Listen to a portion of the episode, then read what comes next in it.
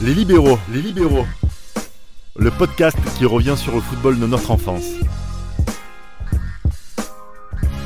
Les libéraux, le duel. Le renard des surfaces se caractérise par la capacité hors du commun qu'il possède de profiter de la moindre occasion, de la moindre brèche pour marquer des buts à tout va et dans n'importe quelle position. Dès lors évidemment qu'il se trouve dans les 16 mètres adverses. Des qualités exprimées de la, de la meilleure des façons par trois joueurs qui ont représenté les derniers souffles d'un poste aujourd'hui disparu. Filippo Inzaghi, Ruud van Nistelrooy et David Trezeguet. Ces deux dont nous allons parler dans ce podcast pour analyser leur jeu, les comparer, mais surtout leur rendre hommage. Et à mes côtés, j'ai Samuel, Bonjour à tous. Raphaël Bonjour à tous. et Gilles Christ. Salut à tous. Messieurs, euh, parlons tout de suite euh, clairement. Quand j'ai tapé renard des surfaces sur euh, Google euh, ce matin, hier, euh, quand j'ai préparé cette émission, vous savez c'est quoi l'image, la première que j'ai vue? Rudy Fowler. Pour vous, Ah. c'est quoi un renard des surfaces? Quand tu fais expliquer un renard des surfaces, c'est quoi? Pour moi, c'est simple, c'est quelqu'un qui domine sa zone, à savoir la surface de réparation, et qui va marquer une grande partie, voire la majorité de ses buts dans cette zone. Et là-dedans, c'est lui qui décide et c'est sa maison. On va dire qu'en dehors de cette surface-là, il sert de figurant, mais dans cette zone-là, c'est lui qui doit décider. Et il doit toujours être à l'affût de marquer un but de la tête, de l'épaule, euh, du tibia, de la cuisse. Mais voilà, c'est sa zone et c'est lui qui doit remporter euh, bah, tous ces duels, euh, que ce soit artistique ou, ou pas du tout académique. Un homme de surface, finalement, c'est ça euh, le meilleur endroit dans lequel peut vivre un renard des surfaces. Pas ailleurs. Un, renard des surfaces, j'ai envie de dire aussi euh, un chasseur.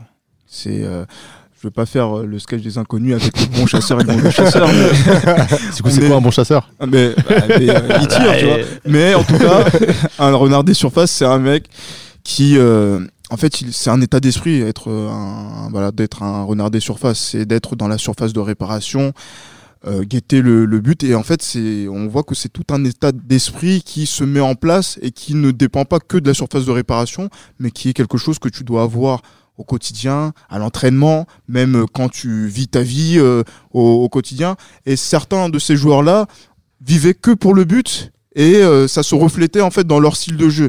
Et donc ça donne des euh, actions qui sont pas très académiques, qui donnent des buts mais qui sont efficaces et très décisives. La qualité première pour un renard des surfaces, Samuel, il cadre. Ouais, il cadre, euh, il rate très peu, il n'en faut pas 10 000 pour, euh, pour marquer.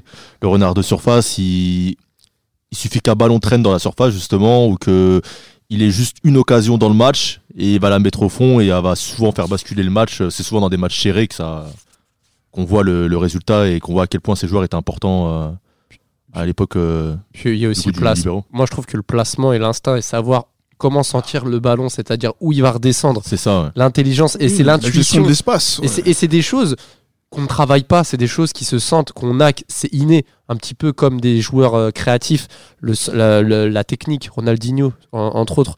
Là, on parle vraiment de quelque chose, voilà, que c'est soit tu l'as, soit tu l'as pas. Et ces trois-là euh, Ouais, comme- l'avaient. euh, Comme dit, comme dit Raphaël, c'est vrai que euh, pour, pour le coup, il y, a des- il y a des joueurs qu'on connaît qui sont très techniques et pourtant devant les buts, ils n'ont pas cette efficacité-là. C'est là qu'on voit que c'est vraiment un talent et, un, et un- quelque chose qui se travaille. Quoi. La vous avez- finition, tout à fait. Vous avez dit deux choses. Christ a parlé d'état d'esprit et Raphaël de quelque chose qui est inné. Euh, moi, j'ai envie aussi de préciser que peut-être c'est juste une question, je l'ai dit peut-être de manière caricaturale, juste une question de profil. Parce que le renard des surfaces, c'est aussi quelqu'un qui est lent. Ça, c'est pas une question de travail ou quoi, c'est son profil. C'est quelqu'un qui est lent, c'est quelqu'un qui, qui, qui, qui, est- qui ne participe pas forcément au jeu parce qu'il n'a pas forcément les qualités techniques nécessaires pour le faire. Je parle pas des trois joueurs dont on parle, mais des renards Mm, surface mm, en mm. général. Ça veut dire quoi? Ça veut dire que c'est quelqu'un qui a adapté son jeu à son inné et à son état d'esprit ou c'est finalement c'est son corps, c'est qui l'a poussé à réfléchir de cette manière, d'agir de cette manière? Moi, au départ, j'aurais pas dit comme toi, mais c'est vrai que ce que tu viens de dire, je vais te rejoindre. Par exemple, l'exemple concret de Ruud van Nistelrooy, qui jusqu'à 2000-2001 était un joueur très rapide avant sa vilaine blessure au PSV. On en reviendra sur cette et, et, euh, qui par la suite s'est vraiment concentré à partir de 2003 sur la, les 16 mètres 50 et par la suite on voit qu'avec Manchester je crois que pendant son passage à Manchester il a mis qu'un but en dehors de la surface de réparation sur euh, un nombre incalculable de buts. Et ça montre que ce joueur là a pu on va dire changer de profil de joueur rapide et percutant à un joueur euh, plutôt de surface un peu moins rapide mais euh, qui développe d'autres compétences euh, Finalement, ils vont se concentrer sur leurs compétences premières. C'est des joueurs intelligents. C'est des joueurs intelligents, mais c'est des joueurs intelligents, mais en fait qui s'adaptent justement à, euh, à ce qu'on leur donne pour pouvoir marquer des buts. Donc c'est-à-dire euh, ce- c'est donc c'est le ballon qu'on le, centre, c'est peut-être la combinaison qui va être faite justement pour qu'il soit mis dans les me- meilleures conditions pour marquer et c'est surtout euh, le ballon rebondit d'une certaine manière sur un terrain soit qui est soit un, qui qui est un bigard ou sinon qui a un, champ de patates. C'est quelle que soit la, on va dire la qualité de la surface, même la qualité même de de, de, sa chaussure, de, son jeu de voilà de sa technique de tir, c'est toujours trouver le moyen de tirer et de d'envoyer donc au fond. En fait, ce qui est marrant avec ce que tu dis, c'est que quelque part, c'est pas quelque chose qu'on peut euh, que l'on peut créer euh, tactiquement, j'entends. Ça veut dire que l'entraîneur, il peut pas se dire, euh, je vais faire ça pour que Trezeguet, pour que Van Nistelrooy, pour qu'Inzaghi marque dans ces conditions-là, puisque vous êtes en train de dire que finalement, c'est quelqu'un qui va réagir à l'instant T parce que justement, il a cette maîtrise du temps et de l'espace. Et donc finalement, c'est pas quelque chose que l'on écrit en avance, comme par exemple des combinaisons ou quoi que ce soit. C'est- Après, ça dépend aussi du, du joueur. Il y a certains qui participent quand même au jeu un minimum, par exemple au jeu de pivot, jeu de haut but, sur les remises. Van Nistelrooy, par exemple, était, était bon sur, euh, sur ce système-là. Par exemple, même euh, quand il est au Real de Madrid, au Real Madrid, excusez-moi, avec, euh, avec euh, Raoul. Raoul. Ouais. Raoul joue un peu plus reculé. Et ils ont un- quand même un jeu à deux euh, avec euh, des remises de Van Nistelrooy. Même avec les ailiers parfois, euh, il y a, y a Cassano, Higuain, je crois, euh, Higuain, Robinho, voilà. tout ça, même Robben, je sais plus. Robben, Robben aussi. il y a- il il y a- arrive. il participe Sur la deuxième c'est- sur la Ouais, deuxième il saison. participe ouais. quand même beaucoup au, au jeu. hein. Et je trouve qu'il sur les remises, il est là. Il, a un- il sert de point d'appui pour les joueurs plus rapides autour de lui. Il fait beaucoup d'une deux. C'est quand même un joueur qui était intelligent et qui était capable de, de, se- de, se, de rentrer dans un, dans un moule collectif, hein, Et que ce soit à Manchester ou au Real. Ouais, voilà. Et puis après, pour revenir aussi sur ce que tu disais, comme je le disais aussi avant, l'instinct, des, des, des moyens, on va dire, que tu ne travailles pas l'entraînement, euh, c'est vraiment des buts en fait que tu vas faire et tu vas t'adapter sur ce qu'on te donne, comme disait Gilles Christ, et en faire voilà, des, bah, des cadeaux et, et- et, euh, au profit de ton équipe. Moi, j'ai un but en tête. Celui de Inzaghi contre euh, le Milan AC, non contre la Ju- avec, la- avec le Milan AC contre la Juventus en 2002-2003. Il est dos au but, je sais pas si vous vous rappelez. Il est dos au but, il a un micro trou de souris et il arrive à se retourner, à mettre une demi-volée en pivot sous entre les jambes de Buffon. Et Ah ça, oui. c'est vraiment l'archétype du but de renard. C'est vraiment, il n'y a pas d'espace. Tu dois te démerder avec ce que tu as. Et il a réussi à faire vraiment le geste parfait dans le micro. Voilà, et il a pas pas besoin de puissance, pas besoin de vitesse, mais juste voilà du bon sens. Euh, savoir où est le but, sans forcément regarder où est le but.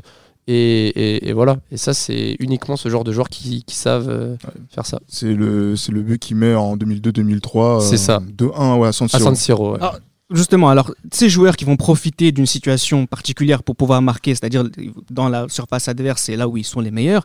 Il y a aussi tactiquement quelque chose que l'on peut mettre en œuvre pour favoriser justement cette réaction des joueurs là. Il y a Trezeguet qui expliquait très très très bien, enfin très bien dans à sa manière, hein, comment il aimait jouer. Déjà, il explique que premièrement, il fallait qu'il joue avec une deuxième personne.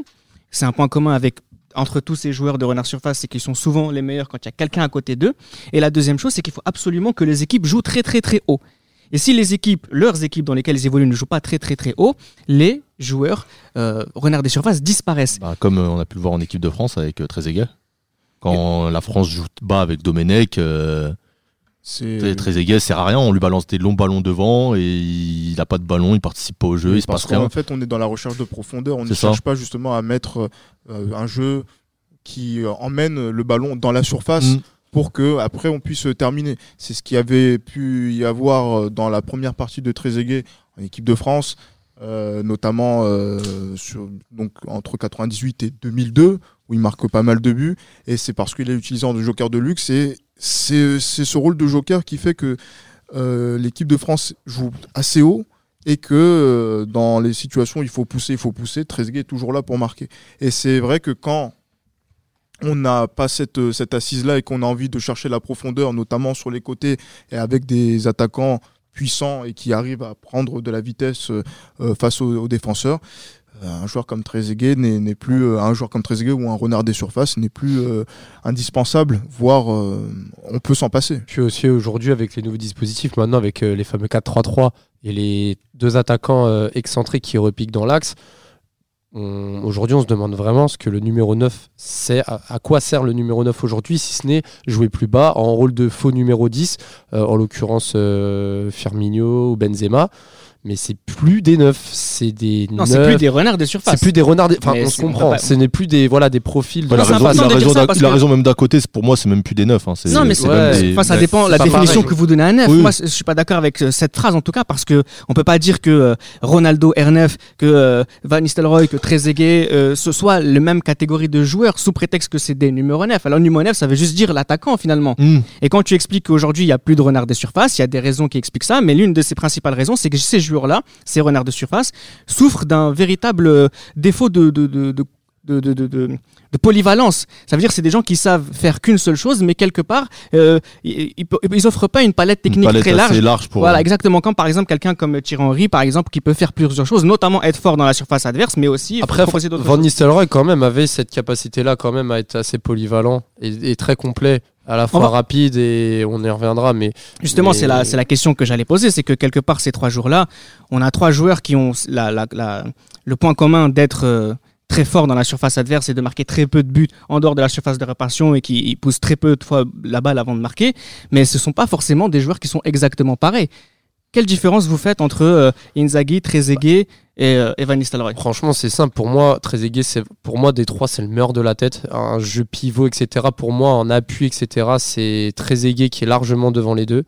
Euh, Inzaghi, je le vois Mm. plutôt en mode renard de surface, mais à proprement parler, c'est-à-dire que euh, à l'affût de chaque ballon, qui a moins de qualité intrinsèque que les deux autres, mais qui va plus centrer, on va dire, son côté euh, renard à, à faire les bonnes déviations, à être là au bon moment et avoir l'instinct du buteur. Pour moi, Van Nistelrooy, pour le coup, je l'ai différencié aux deux, c'est qu'il est plus complet euh, sur plein de plans et surtout euh, athlétique. Ça va être un joueur qui va qui va savoir à la fo- qui avait à la fois une bonne technique voilà, de frappe, mais aussi de, de positionnement, de contrôle et, euh, et surtout de, de- de vitesse tout simplement. Alors peut-être on va y aller justement, on va faire des focus sur ces trois joueurs-là pour être les plus complets possibles et pour pouvoir leur rendre hommage sans forcément les comparer. En tout cas pour savoir lequel des trois est le meilleur, c'est pas ce qui est le plus intéressant. Mais par exemple Filippo Inzaghi, moi je vais vous dire une seule chose. 23 mai 2007, finale de la Ligue des Champions contre Liverpool, une frappe de but. Le but, ouais. C'est incroyable. C'est son jour, c'est son jour de gloire. C'est, il a fallu attendre la fin de sa carrière pour Yeah. qu'il ait ce jour de gloire, parce que il faut se rappeler que Inzaghi, avant même, euh, enfin quand il était à la Juve, euh, il y avait des euh, les, les récits de Christian Jean-Pierre qui, qui disaient que Inzaghi était un joueur, on va dire qu'il était un joueur maladroit et qui n'avait pas de finition. Et oui, oui, oui, moi je le, je, le- je le dis par rapport à ça, Inzaghi était considéré comme un joueur qui avait euh, qui n'arrivait pas à concrétiser les, les- les occasions énormément, en tout cas, notamment quand il était à la Juve. Et après, c'est vrai que par, par la suite, au Milan, au Milan AC, il a montré de, voilà, de la qualité pour, euh, avec euh, Shevchenko, avec d'autres euh, attaquants. Et le 23 mai 2007, c'est le son jour de gloire, un tir de but. Et euh, c'est Des choses improbables, on entend. Enfin, improbable, improba- improbable, mais c'est l'équipe de France qui fait ça. Non, c'est pas c'est Ah, mais un gamin. Inzaghi, au-delà de ça, alors c'est déjà, premièrement, c'est euh, le joueur qui a fait le plus de triplés en championnat italien, avec 10 triplés. C'est aussi quelqu'un qui est un, un insupportable euh, adversaire. On Ouais. déteste avoir ce joueur c'est comme, ça, en euh, fait. comme moi, adversaire. moi, Inzaghi, c'est. Je t'aime le détester en fait. Inzaghi, il est, il est toujours là, il va te mettre un but du nez. de- Mais Puis il plonge, il pleure, Et, et- et le pire, et le c'est quand il va marquer, quand il va marquer son but, quand il va marquer son but, il va célébrer le, le but du 5-0 au même titre que le but en Ligue des Champions. Il va crier, courir, là, ouais. il va faire trois fois le tour du terrain alors que bon, t'as déjà gagné, mais non, il va- il a besoin de tout célébrer, ça, tout ça pour un but de raccro en plus. Et en plus, Ouh, le est but hors est jeu, il le sait, il le sait en Comme plus. le but avec l'Italie là, euh, qui met à la Coupe du Monde en 2006 là. contre la République tchèque. Il, Son seul but, but qui rentre, il doit, genre, la compétition, on le voit quasiment pas. Et là, il rentre, il En te met un plus, il but. donne même ça- pas le ballon, tu Ouais. vois. J'ai envie de te dire, j'ai envie de te dire, c'est peut-être l'un l'un des seuls matchs qu'il a fait en compétition internationale On avec l'Italie de- de parce sa qu'il a pas eu carrière beaucoup d'opportunités. Parce que le point commun but. des, des trois joueurs, c'est aussi qu'avec l'équipe nationale, c'est un peu très limité. On en Ah, reparlera après. Non, mais on en reparlera après. Tu quand même. On en reparlera tout à l'heure. Euh, ils ont Inzaghi. Il va vraiment briller par rapport à son sens aigu du placement. C'est quelqu'un qui, qui maîtrise pleinement Mm. les lignes. Il sait toujours où se placer par rapport à l'adversaire, par rapport à ses coéquipiers.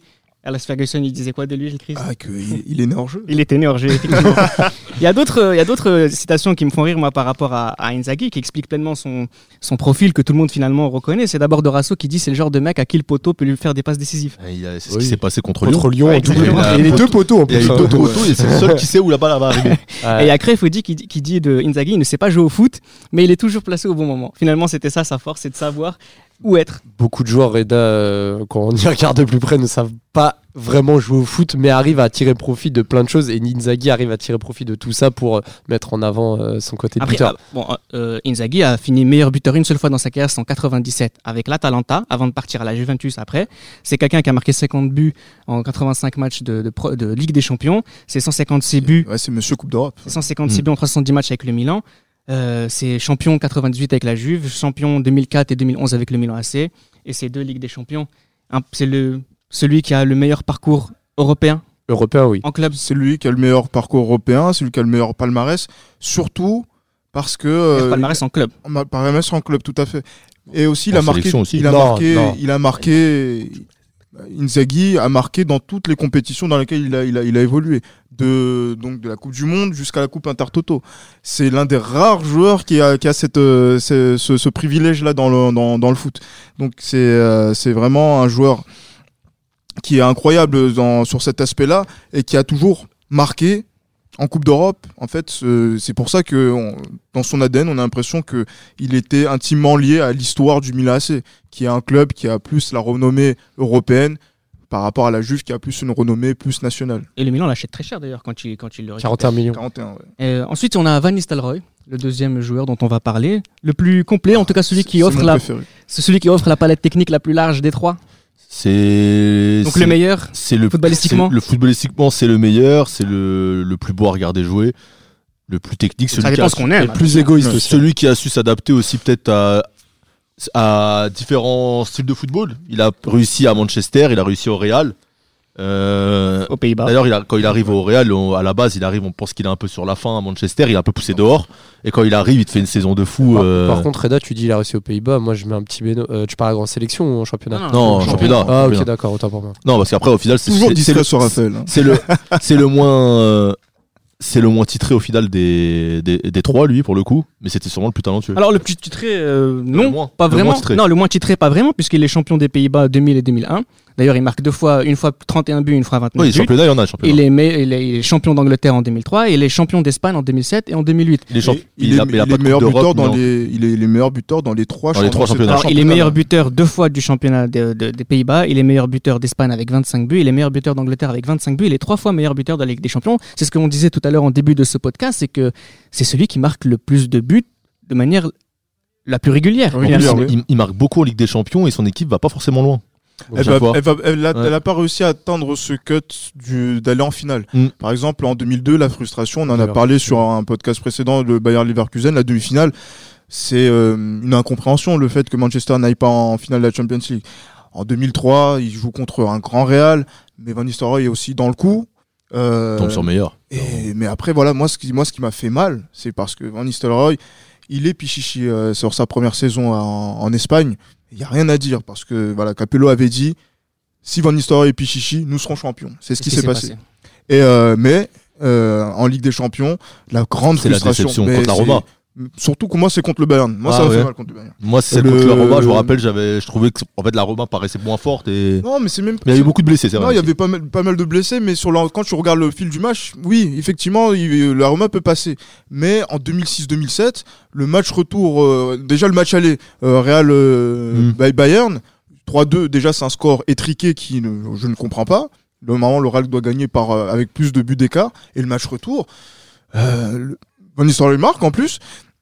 Euh, Cette, cette défaite contre une équipe du Bayern qui est Pas ah forte, elle, est, c'est- elle est mauvaise, tu vois, des joueurs comme Hotel et tout. Non, mais je me dis, mais pourquoi ces mecs sont là, tu vois?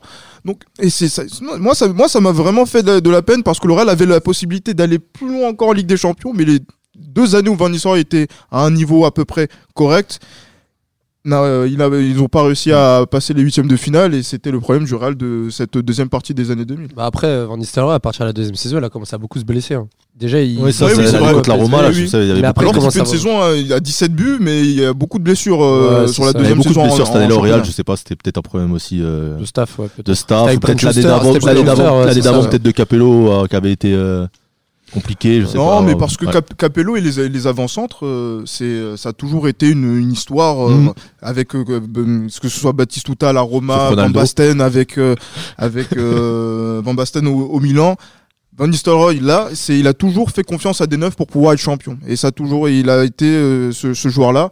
Mais après, c'est vrai que son histoire aussi avec Manchester United, 150 buts euh, Ah, il est pour Manchester United. c'est peu. et c'est parce que c'est un choix qu'il avait fait, Mm. parce qu'il voulait partir au Real déjà dès 2005. Il est resté une saison supplémentaire.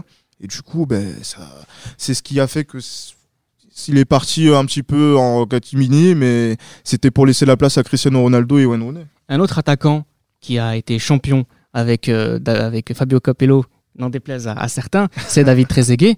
David, David Trezeguet, Il a Parlons joué dans de mon équipe Travité. préférée. qui est Monaco. mon- C'est ça, Monaco. L'équipe de France L'équipe de France. D'accord. Bah, c'est notre équipe préférée à tous. Et d'ailleurs, finalement, euh, est-ce que, moi, je vais vous poser une question, on s'en débarrasse de cette, de cette question-là. Euh, parlons de l'équipe de France tout de suite, parce que je sais que c'est quelque chose qui euh, reste en travers de la gorge de beaucoup de personnes. Sans ce but en or à l'Euro 2000, Trezeguet en équipe de France, c'est un, c'est un- une, personne, une personnalité de passage. Non, pas de passage, parce que regarde, même contre euh, l'Islande pour, la, pour qualifier euh, les Bleus à l'Euro 2000, il met ce but qui est encore important et qui euh, euh, est décisif, parce que sinon on n'y va pas à l'Euro. Et il a toujours montré entre 98 et 2002, même s'il il sort, il n'est pas dans le 11 titulaire, mais il sort du banc, il a toujours montré qu'il était présent. Il a marqué beaucoup de buts à cette époque-là. Et euh, c'est. Je ne peux pas dire passage. Je pense que quand il a été titulaire, c'est ça qu'on va dire que cette expérience a été plutôt euh, pas pertinente parce qu'il a joué avec Henry alors que je pense qu'il y avait autre chose à faire, surtout avec un joueur comme Zidane. Et c'est une connexion qu'on n'a pas assez On a eu le exploitée en problème en équipe de France. 2002 que Zidane n'était pas là. Ouais. Mais, c'est- surtout qu'en plus, il a surtout brillé et joué en équipe de France lorsque l'équipe de France était à son apogée. C'est-à-dire entre euh, 99 et 2003. Et C'est pour là moi, où moi, l'équipe 2000, de euh, France- 2000, moi, je, je- pour moi, déjà, c'est mon plus beau souvenir d'équipe de. France. Déjà, et puis si c'est peut-être celui qui marque le but le plus important. C'est ça. Et même euh, à des points l'un des plus choqués. hein, au- final, c'est vrai qu'il a raté ce penalty. Au final, le, le grand public retient ce péno en 2006. Mais moi, peut-être je vais choquer, mais moi, vous me dites Trezeguet Henry, celui qui m'a le plus touché en équipe de France, qui m'a le- me ramené des sentiments, c'est Trezeguet. Hein.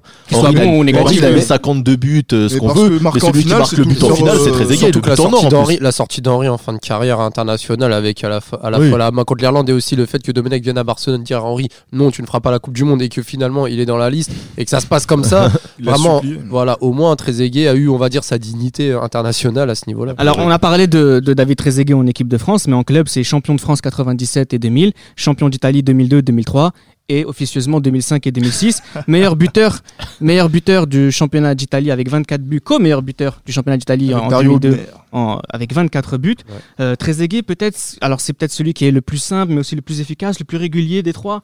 plus ré- je te ok je, je, je, je Je te dirais- laisse Raphaël. je dirais le plus régulier et, euh, et puis encore une fois c'est les sentiments qui parlent mais c'est l'un des rares joueurs étrangers à être resté euh, sous, sous les couleurs turinoises euh, après le Calciopoli euh, qui est resté fidèle qui a continué ensuite à performer et qui est devenu le meilleur buteur de l'histoire de ce club le meilleur buteur étranger, et le quatrième en tout, toute nationalité confondue. C'est au, enfin, au final, il a, il a vraiment fait le nécessaire pour rester dans le cœur des supporters et c'est ce qu'on retient au final, tout en restant performant et en glanant des titres, même s'il lui manque à son arc la Ligue des Champions. Il aime pas les pénalties. Non, mais après, voilà, c'est Trezeguet a marqué l'histoire de la Juve. Par exemple, quand tu- vous voyez la, on va dire la finale entre guillemets du championnat 2005 euh, Milan-Juve, celui qui est décisif, c'est 2003. Trezeguet. 2005. Ah, pardon, Voilà. championnat. Toujours distrait Raphaël. Voilà, c'est toujours son problème. non, contre euh, donc il a marqué ce- il a marqué lors de En 2002 de- aussi, Gilles Christima. et en 2002, il En est, mai il, est, 2002, ouais. il est- il est décisif lors de la dernière journée qui a fait pleurer l'Inter. Voilà. Bon, bref, par- parenthèse refermée. Et Euh, après aussi- vite. Non, bon, refermons vite. Mais après aussi, euh, c'est la classe aussi de David Trezeguet. Pourquoi? Parce que il reste, tu l'as dit, a fait le, à la Juve après le, le scandale de 2006. Mais quand ils reviennent en première en Serie A, il a la possibilité de redevenir meilleur buteur. Et euh, il y a cette fameuse dernière journée où il Penalty. laisse le penalty à Del Piero pour qu'il devienne, Ouais. redevienne capocannoniere. Alors qu'on pense que Trezeguet est un joueur égoïste et qui euh, voilà, ne pense qu'à lui-même et à avoir la, la- la gloire autour de lui. Euh, en fait, il a laissé. euh, C'est ça qui fait qu'il est toujours dans l'esprit de ces, euh, des, des Turinois et qui aujourd'hui il, fait, il, fait, il fasse partie de l'organigramme de, de la Juve. En équipe nationale, on en a parlé David Trezeguet avec l'équipe de France. J'aimerais qu'on reparle rapidement de la sélection italienne avec Inzaghi et de, surtout de la sélection néerlandaise avec Van Nistelrooy. On a quand même deux attaquants qui n'ont pas marqué euh, leur époque. L'un malgré le fait qu'il soit titulaire et l'autre en étant un éternel, euh, un éternel second choix. C'est ça. Je parle d'Inzaghi pour l'éternel second Euh, choix. Inzaghi, ouais, il a jamais, il a jamais eu sa chance réellement. hein. Il, juste titre. il- il y a eu d'autres attaquants qui il a l'ont commencé plus que lui. l'Euro 2000 quand même. Ouais, il joue la demi-finale il et on les préfère Del Vecchio. Après, on lui préfère Del Vecchio, voilà, et À ensuite, juste titre, euh, encore Il remplace Viré à l'Euro 2000. ouais. ensuite, oui, il y a eu, ouais, il a eu. Dans sa génération, après, on peut dire que l'Italie était quand même bien fournie offensivement. Thierry, Tony, qui Thierry. Tony, Gilardino. euh, Gilardino qui, qui était la petite pépite à un moment. Puis peut-être que en fait, le jeu de l'Italie aussi n'était pas compatible avec euh, les autres joueurs de l'Italie n'étaient pas compatibles avec C'est- on euh, va dire Inzaghi. était hein. toujours en, vu en joker. C'est vrai qu'en 2006, euh, Vieri, même si euh, le Vieri de Monaco était dans un état un peu euh, voilà, déplorable, euh, c'est il vient, il vient, euh, Inzaghi vient remplacer ce Vieri là. En 2006, il est un- même il est même vexé en fait de ne pas avoir joué la finale, de ne pas avoir participé à ce, à ce sacre italien. Euh, mais c'est vrai qu'on on voit entre 2000, 2002, 2004, 2006 et même l'Euro 2008 où il aurait pu euh, jouer alors qu'il n'est pas sélectionné, qu'il y a une histoire contrariée avec la sélection euh, italienne et que ses choix des attaquants parfois ils n'ont pas été pertinents. On a on a vu par exemple en 2000 et 2000, enfin en 2002 et en 2004 que ça n'a pas mené à, à grand chose, mais après par la suite. Euh, ça, c'était euh, pertinent pour, euh, pour- ça a été pertinent par exemple le choix de Lippi de mettre Tony seul en, en pivot avec Yakintor en, sou- en soutien et après de mettre Delvico en finale euh, c'est- ou, qui, a, qui a marqué contre les Bleus. Et les Pays-Bas de Van Nistelrooy, Raphaël? Bah, les Pays-Bas de Van Nistelrooy, là, pour le coup, c'est un. Ou Van Nistelrooy des Pays-Bas. C'est un échec, on va dire, c'est un échec plutôt collectif parce que l'un des plus gros échecs de ces euh, 15-20 dernières années, c'est la non-qualification pour le, le Mondial 2002 euh, des Pays-Bas. Moi je peux Ouais. l'excuser par rapport à ça parce que 2000 Fais 2001 il est euh, il est blessé euh, Van Nistelrooy. Donc euh, il a il, il connaît il est une, présent. quasi, saison blanche. C'est il est- c'est vrai qu'il est présent sur la fin de, Contre de- l'Irlande, la défaite, il est il là. est présent sur la fin, mais c'est vrai que par exemple, qu'est-ce que ça aurait donné s'il avait été présent sur toute l'année 2000-2001 Ça aurait peut-être changé quelque chose. Bien. On a parlé dans un podcast euh, de la première saison. Je sais pas trop par rapport à ça, mais c'est vrai que par la suite, 2004, euh, 2006, 2008, 2008. ouais. il y avait il y avait moyen de faire quelque chose et ils ont ils l'ont pas fait, même si euh, Van Nistelrooy était performant à titre Et individuel. voilà, et puis on, on parle aussi des joueurs comme Zlatan qui marquent beaucoup dans les premiers matchs de grande compétition. Van Nistelrooy, qui sont en Ligue des Champions et en compétition internationale, c'est un très bon buteur de, de phase de poule. Mais par la suite, c'est un peu compliqué. À qu'avec l'Euro les Pays-Bas, 2008, Avec les Pays-Bas, ouais, 2006, toujours au premier tour, ça mettait des, des, ça. des, des volets aux autres équipes, euh, 3-0. Non, mais euh, ça, c'est 4-1 Et contre la après, France. Et après, au huitième de finale, euh, les gars disparaissaient. Ah, mais après. Van Nistelrooy, je me rappelle, en phase de poule, les- en 2008, ils faisaient peur. Et après, au final, ils prennent euh, les huitièmes, euh, ils se prennent une fessée et on n'en parle plus. quoi. Puis contre la Russie, Van Nistelrooy, il est éteint. Et pourtant, la Russie, c'est lui la- qui marque.